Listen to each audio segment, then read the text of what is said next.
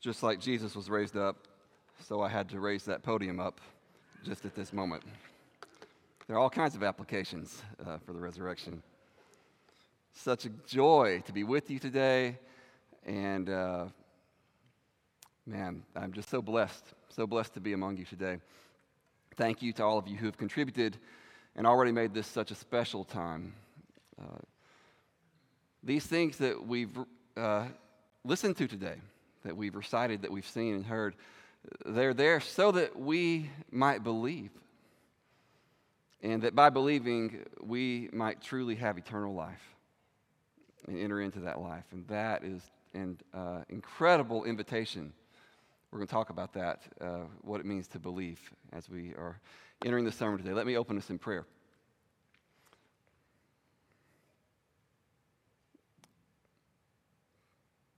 Thank you for the truth, Lord. Thank you that we know the truth.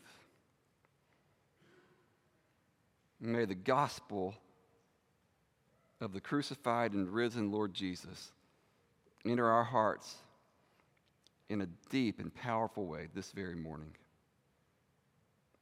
And may we li- leave here more prepared to be your resurrection people than we ever have been. In Jesus' name, amen. So let me ask you uh, what do you believe is really true? And what governs your life? What kind of faith do you have? What do you believe is possible? Back when these uh, cars were first coming out, this is like 25, more than 25 years ago, I think, my brother Brad was riding along with a cousin of ours, an older cousin, um, uh, maybe five to 10 years older. And uh, and Brad changed the radio station. Had, the, new, the new car had the, the deal where you could change the radio station on the steering wheel. Right? And so Brad did that, and he realized that our cousin didn't understand what had happened. And so Brad saw an opportunity.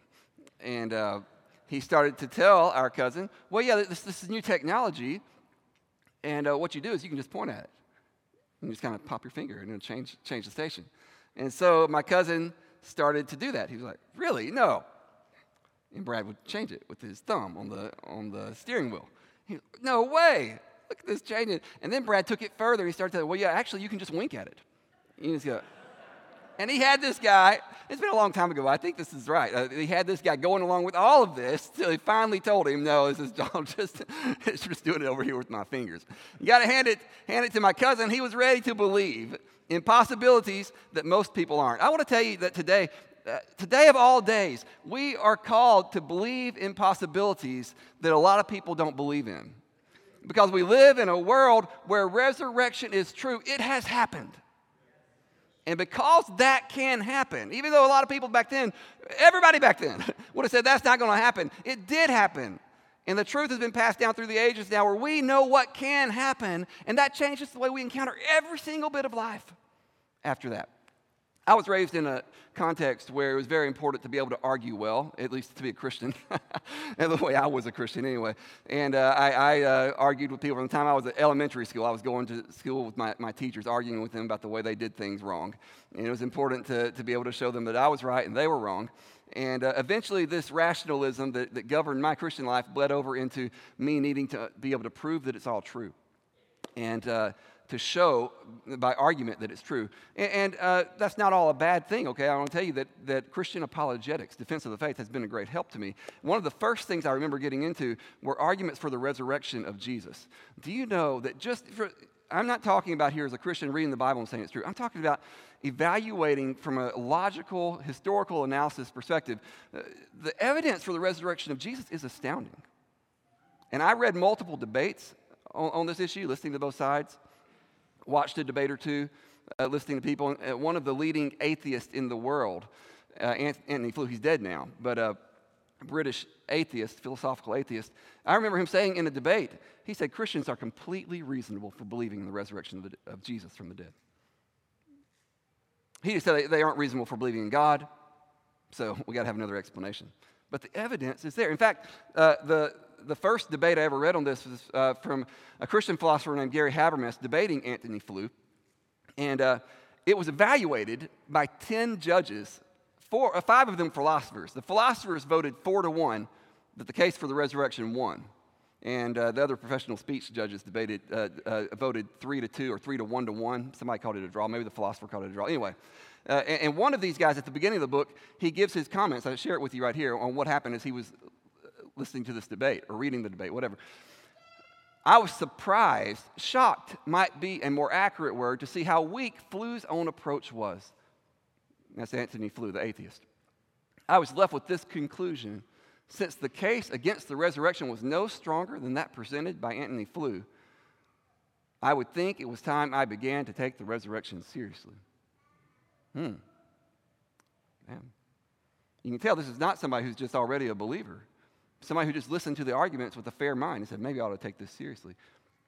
At the end of that ba- debate, they had several people respond to it. One of them is a noted theologian, J.I. Packer, and he just talks about the, the evidence for the resurrection, how, how it's just profoundly obvious when you think about what's happened. Here's what he says We should consider the sheer impossibility of accounting for the triumphant emergence of Christianity in Jerusalem. This is what happened historically. Christianity emerged triumphantly in Jerusalem. A faith based on acknowledging Jesus as crucified Messiah and risen Lord that could never have happened without the supposition that his tomb was found empty. If the authorities could have produced Jesus' corpse, they would have exploded the resurrection faith for good. They would uh, the fact that it was not exploded indicates that they did not produce the corpse. And their failure to produce it shows that they could not produce it. What happened here is that Christianity actually started with the resurrection. This is the truth. Uh, you know, what you do is you start with historical facts that basically everybody acknowledges. Even, even the people who deny the resurrection have to deal with what historically is true. Christianity started somewhere. And it actually started in Jerusalem not long after they killed the guy that they claimed was raised, that the whole thing gets started around. How do you explain that? How do you explain that there were multiple people going around, fact, multiple people going around saying they had seen him alive after he was crucified? And then, you know, people try to explain, well, they had visions or they hallucinated. They thought they saw him or something. Um, we can do better than that. That's not the smartest explanation for these historical facts. If they could have, if people were just seeing visions, they would have gone to the tomb, got, got the body out, say, hey, look, here he is. You guys are crazy. That's not what happened. Christianity triumphed because Christianity started with the historical reality of the resurrection. Those kind of things helped me when I was a young doubter, believing doubter, whatever you want to call it, somebody struggling with his faith. But I want to tell you there's something that helps me a lot more than that. I think Christian apologetics have their place. I have a master's degree in Christian apologetics, so I think they have their place. But as I've grown older, I've come to appreciate something much more than being able, able to argue for the truth of the faith, and that is knowing the risen Lord. And what I want to say to you is that for those of you who have believed for so long, those of you maybe who have had doubters and skeptics around you trying to undermine your faith, I want to tell you listen, you're right okay? You're right, and you can win the argument. But that only takes you so far. And what you need is so much more than that. What we need is to know the Jesus that the early Christians knew. We want to start today in our text in John 20 looking at what's happening with Mary. Mary stood weeping outside the tomb. And as she wept, she stooped to look into the tomb. We start with a weeping woman. And isn't it true that so much of life is found here? Weeping. Sadness, fear, confusion. This is where we begin so often. This is where our story begins here. Mary weeping because, if you followed our readings today, she thinks somebody's taken Jesus' body. And she's so sad that she's lost it. Sometimes, though, in the midst of our deepest grief and pain, God plants hope. And it's right there that we start to feel hope. But I have to tell you that, that I sense, I'm not sure about this, but I sense in this story that there may be a hint of hope in what's happening. If you, if you listen to the readings today, what was happening is, is, is the disciples, they hear this and they take off running to the tomb. Why are they running? Maybe they think the body's been stolen, but maybe, maybe they have just a little bit of hope. Could it be Could it be that there's a better ending than we've yet been willing to believe? Could it be that things are going to turn out and surprise me after all with the goodness of what God can do, with the goodness of what God will do? Maybe that's why they're running to the tomb. This hint of hope in their darkest, darkest hour. I want to invite you to have, if you're here today, especially at a dark place, I want to invite you to grasp on to a little glimmer of hope and to journey to that tomb with the disciples in their sadness. Mary is asked twice, actually, why she's crying. It may seem a little bit strange. I mean, imagine she's in, she's in a graveyard. imagine somebody asking you at a funeral, Why are you crying?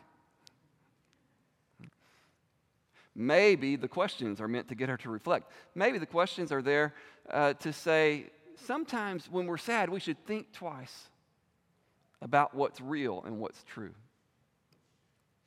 Why are you weeping? The angels asked her. And notice Mary's response. She's still living in a world that is bounded by human action. I mean, it's not that she doesn't believe in God or believe God can do things, she does, but she doesn't think God will do anything beyond death.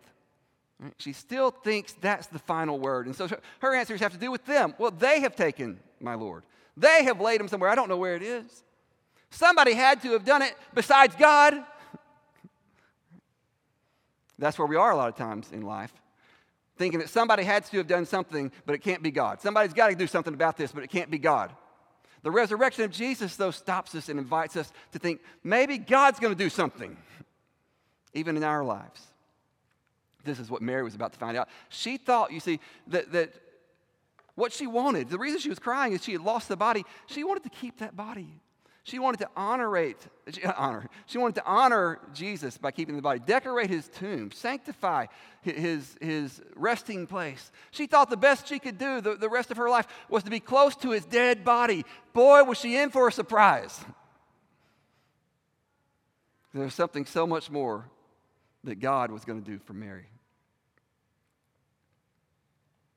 Throughout history, God has been doing things for people that they didn't really think were possible. To live in a world marked by the resurrection is to live in a world where the unthinkable happens. You know, just today, not, not in our time period right now, God is doing some powerful things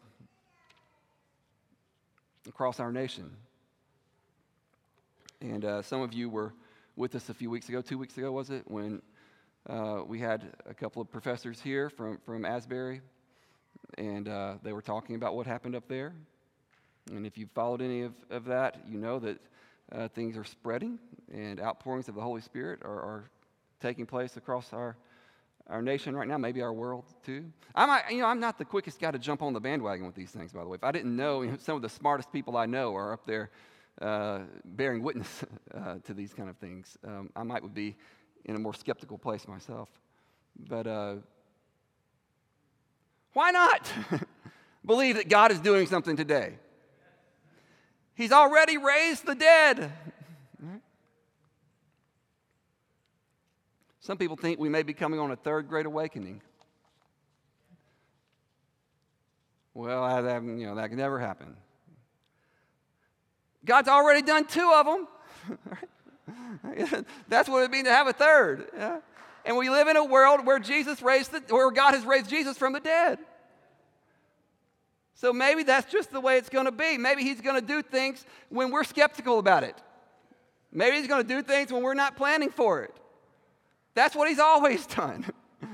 And most emphatically, he did it when he rose, raised Jesus from the grave. I was talking to my dad uh, a week or two ago, and he was telling me my dad's not a guy to get carried away with things either. Uh, he was telling me about people that we both know who have changed uh, pretty dramatically in their understanding of the Christian faith. And he said these words, something along these lines to me. Then he said, You know, if you had told me a while back that this would happen, I would have told you it's impossible. Mm-hmm. Yeah, that's right. And so would everybody have said about Jesus when he was killed. It's impossible. but we have a God of resurrection. We have a gospel of resurrection. So we know that the impossible happens. Some of you are sitting in this room today, and you know you would have said, It's impossible. Your family would have said, It's impossible. Your spouse would have said, It's impossible. That what has happened for you would really happen. And that's because we have a God who raises the dead. It's a beautiful scripture that Paul uh, Paul states for us uh, what eye has not seen, what ear has not heard. This is what God has prepared for those who love Him. That may not be the exact quote, but I'm in the ballpark. and you just think about that for a minute. You haven't yet seen what God has prepared for his people. You haven't yet heard about it. You've got glimpses of it, you've got hints of it, but we don't know even yet. And I don't take that to mean just, oh, well, way, way off in the future it may happen. I believe that's true too, but I believe many times God brings his blessings into the present. And we cling to that. Are you open to God doing more than you previously thought possible? We just let him be God and run things? Are you open to that? The resurrection calls us to do that. Here in this text, I want to notice with you four things about Jesus, the risen Jesus who's encountered. Four revelations of the risen Jesus. We're not going to spend a long time on each of these. Notice first that the risen Jesus is a personal Jesus. He didn't suddenly raise and undergo a, a transformation where he became a, a, cosmic stare off in the distance. Mm he was still a person. And we see that most clearly when, when he's talking to Mary. The way she knows it's him is, is she says, he says her name, Mary. I don't know what, what it was. I don't know how it was that he said it. Maybe it's been the way he said it in the past, and she recognized it immediately. Something clicked with her when he said her name. And then she's over there and he's saying, Hey, don't cling to me. At least one way to picture that is she's already got him grabbed, you know. Don't cling to me. I've got some things to do still. um, this is the personal Jesus revealing himself with a personal statement, not with an argument, but with a personal revelation. You know, earlier in the Gospel of John, Jesus had said this talking about the good shepherd. He who enters by the door is the shepherd of the sheep. To him, the gatekeeper opens. The sheep hear his voice, and he calls his own sheep by name and leads them out. I am the good shepherd. I know my own, and my own know me. Do you know that, that Jesus saying your name personally, that's not just for Mary, that's for you. And that's for me to be in a personal relationship with Jesus. Years ago, I was preaching at a big uh, gathering of, of people who shared my background, and, and as I told you, there's a lot of legalistic type thought that went around there, but I said something about a personal relationship with Jesus. I think I was critiquing it actually, saying how it can be tried or it's not enough, something along those lines, but I must have said something en- uh, enough about it to say, well, it's a positive thing that, uh, that you would have a personal relationship with Jesus. And I found out later that I had been criticized for being positive about a personal relationship with Jesus. And I want to ask, well, what, what do you want if not a personal relationship with Jesus? no relationship with Jesus? An impersonal relationship with Jesus? You see, having a personal relationship with Jesus, uh, that, that's knowing the Good Shepherd. That's the one who calls us by name. And he didn't just want to know some people back in the past and send them out and say, yeah, yeah, you can know something about him. He wants to know his people. He's the shepherd He wants to know his sheep. He can say your name. And in a sense, we are all called to hear the risen Jesus speak our name. I want to say to you today that what we need in the church is not more arguments, but more relationships with Jesus Christ. Don't get me wrong, I've already told you the, the arguments have their place. They can strengthen our faith. They're not all bad. But there are many people who can make those arguments well, and they haven't yet encountered the risen Christ. And as long as we've not encountered him personally, learned to live and walk with him, our faith is not where Jesus wants to take it. And it's not the gift that it's meant to be to us. What we're made for is to hear him look at me and say, Luke, and me to say, Rabbi, my Lord, it's you. I know your voice. You know me. I am yours. And no argument will ever substitute for that kind of walk with Jesus personally. He calls you into, as the risen, glorious Lord today, He calls you into that. He calls you to know Him, for Him to know you by name. E. Stanley Jones, and I think I shared this with you one time before. E. Stanley Jones, a great missionary. First sermon he ever gave, he was a, I guess, I don't know exactly his age, but a young man. And uh, he stood up to preach, and he got up there, he said a word that wasn't really a word. And he got all embarrassed by it. He saw a college, student, college girl out in the audience drop her head and smile, and he got all embarrassed.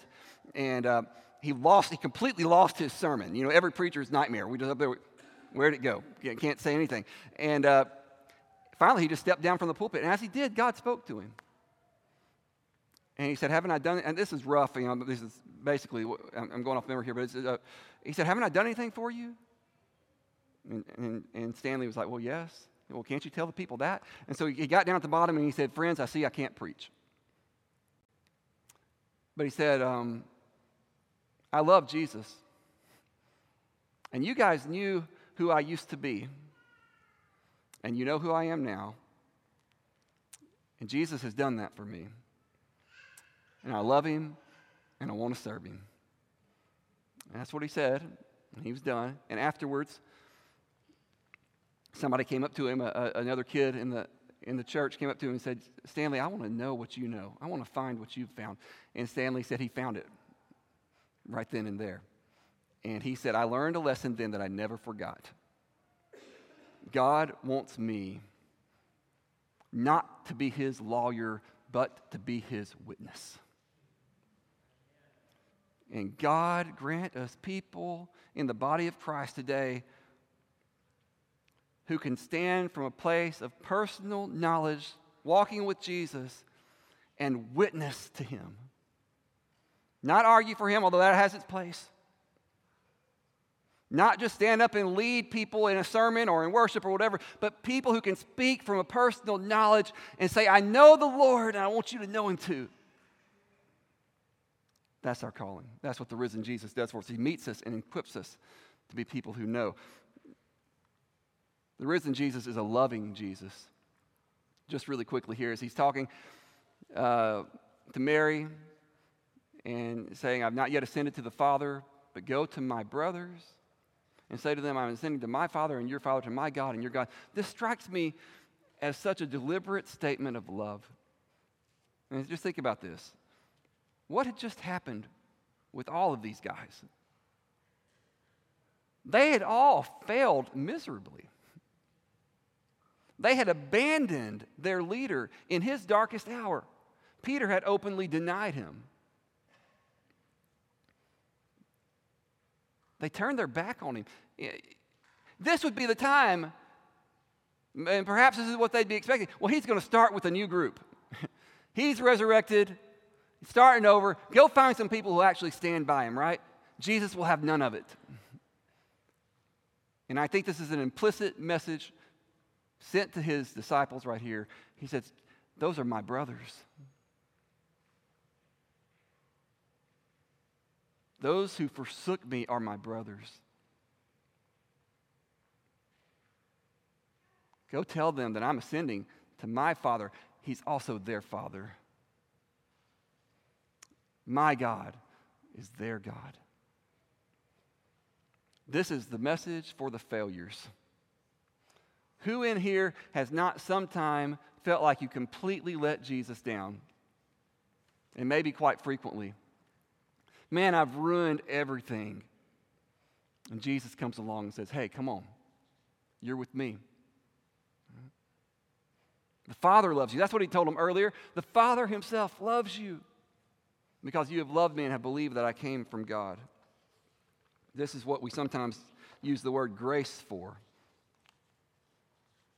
or mercy in the Christian faith. God's love for the failures, for the people who cannot cut it, which happens to be everybody. and when we think we've ruined it, He says, Come on back with me. But don't I have to fix things first? No, actually, you don't. The resurrection has fixed things. Jesus says, You come with me. The message to you out there, you failures.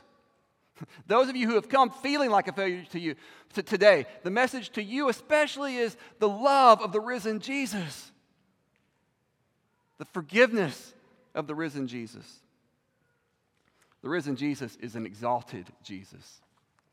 The other disciples told Thomas, Thomas wasn't there, you remember the reading. So they told him, We've seen the Lord. He says, Unless I see him, unless I touch him, I won't believe. Eight days later, Jesus appears in the room, even though the doors are locked. That's cool. Something about the resurrection body there. He stood among them with kindness, saying, Hey, be at peace. It's all cool. You want to use contemporary language. Then he said to Thomas, Put your finger here and see my hands.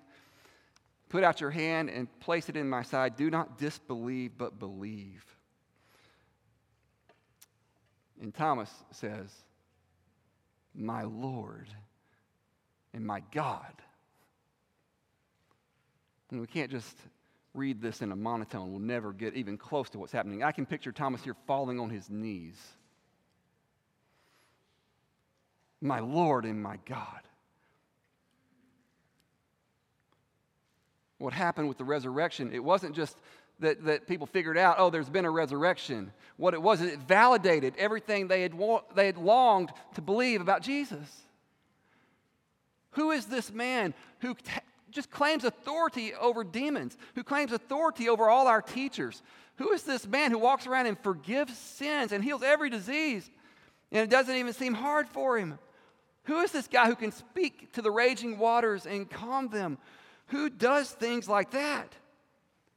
Maybe, is he, is he more than human? Oh, and guess what? It turns out you can't kill him.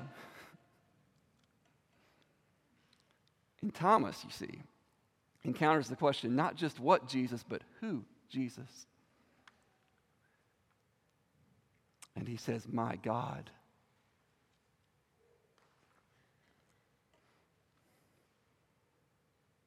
This isn't just someone blessed by God, anointed by God, appointed by God, sent by God, used by God, equipped by God. This is God. Validated, vindicated, in the resurrection. May I say to you this morning the risen Jesus is not just to be admired, he is to be worshiped. I love how we've got a culture now where a number of you uh, come forward uh, and you'll kneel at this cross, especially during our communion time. Some, some of you at your seats. I think that's great. I want you to know something. When you do that, you're not doing Jesus a favor.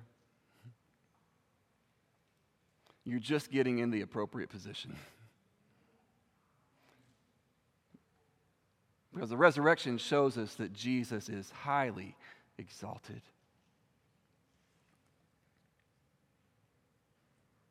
Thomas got this. And say what you will about Thomas, but when he believed, he believed all the way. And may God grant us, many of us, you know, we relate to Thomas as a doubter, but may God grant us to relate to Thomas the believer and that we have a faith that leads us to fall down and worship before the Lord Jesus and say, My Lord and my God. Last point. The risen Jesus is a summoning Jesus. That may not be the best word, but it's the best I've got for you. He summons us to faith. And I like the way the NIV says, says it. Uh, when, he, when he appears to Thomas, he says, Stop doubting and believe. Maybe it's time for those of us in the church to stop doubting and believe. Oh, I know most of us here would say we have some kind of faith. Maybe it's time we came to a full faith. Maybe it's time we came to the faith that Thomas had that led him to say, Yes, I will worship. I will recognize you completely for who you are, whatever that means for my life. Stop doubting and believe. Thomas as a predecessor to modern empiricists, people who think all you can know is by what you taste and, and see and feel and see. Uh, yeah, I already said see, see it twice. What you hear, that, that kind of thing. Thomas is there. He, he's, he's acting like that. You need, to, you need to be able to put your hands on something to believe it. But may I say to you that Thomas, in doubting, was not smart. I mean, we, we live in a time when people think they're smart for doubting. It's just good to be agnostic. But the truth is, it's not smart to be agnostic when you've got good reasons to believe something. Dallas Willard says if you're at the airport and somebody asks you what gate you're flying out of, and you say, Oh, I'm agnostic about that. That doesn't make you smart. Thomas had the testimony of all his brothers and sisters and comrades who were saying, Look, we've seen this. And at some point, it became an obstinance in him. I don't know what all he was feeling. Maybe his emotions were just too strong, overwhelmed by all that happened. Whatever was going on, he just said, No, I won't. There's a place where faith is an intellectual thing, okay? And we do have to deal with those kind of things. I wouldn't tell you just to believe something because, because, well, you're just supposed to believe it. For example, if I were to say to you, I don't mean any harm in saying this, but if I were just to tell you, hey, you need to believe that the Cowboys are going to win the Super Bowl next year. Uh, now, Charles, that's rude for you to laugh. I wasn't expecting that. Kansas City Chiefs up there. No, I'm kidding. Um, I don't, you don't have to just make yourself believe something that seems like it's not likely. but you see, so, at some point, faith is, moves beyond an intellectual thing and it becomes a part of our will. At some point, we're refusing to believe because we think that's smarter, because we have emotional baggage, because we're mad, because things haven't worked out in our life like we wanted them to. See, Thomas had every good reason to believe. He just said, No, I will trust myself and no one else. That's not smart. Living that way can mess up your life. I want you to know that this text is given to us. John wrote so that we could believe. The apostles preached so that we can believe. People have died, they've given their lives through the centuries so that we can believe. What would it take for you to fully believe? What would it take for you to go beyond the half hearted faith that says, Yeah, I come to church? I try to act with propriety in my life. What would it take for you to say, No, I should kneel down? I should kneel before the magnificent Lord Jesus and proclaim, You're my Lord and my God. And to let all of life flow out of that proclamation. Could it be that what you've thought is a smart mind might actually have been a hard heart?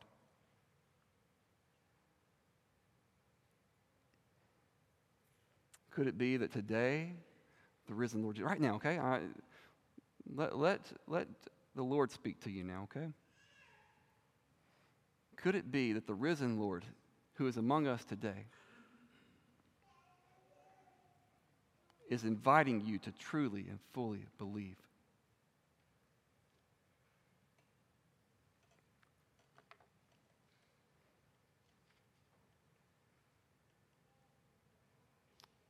Blessed are those who have not seen. Now, that doesn't mean people who believe dumb stuff. Mm-hmm. But blessed are those who have not seen, and yet they believe. They've come to trust Jesus. They've come to trust God the Father through Jesus. I don't know what all he means by blessedness there, but I'll tell you something. It is a blessed life to really trust him. Tis so sweet to trust in Jesus just to take him at his word. The songwriter says, I'm so glad I've learned to trust you. Precious Jesus, Savior, friend. Would you learn to trust Him today?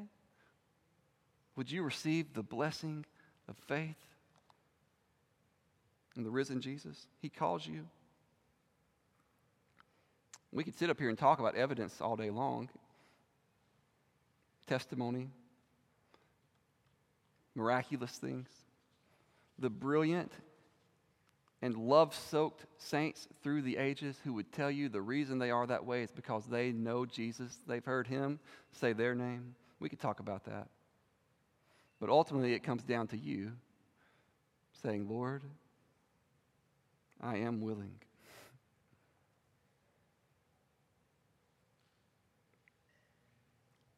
Guys, He wants to bless you. Are you willing to bow before Him like Thomas did and say, My Lord and my God?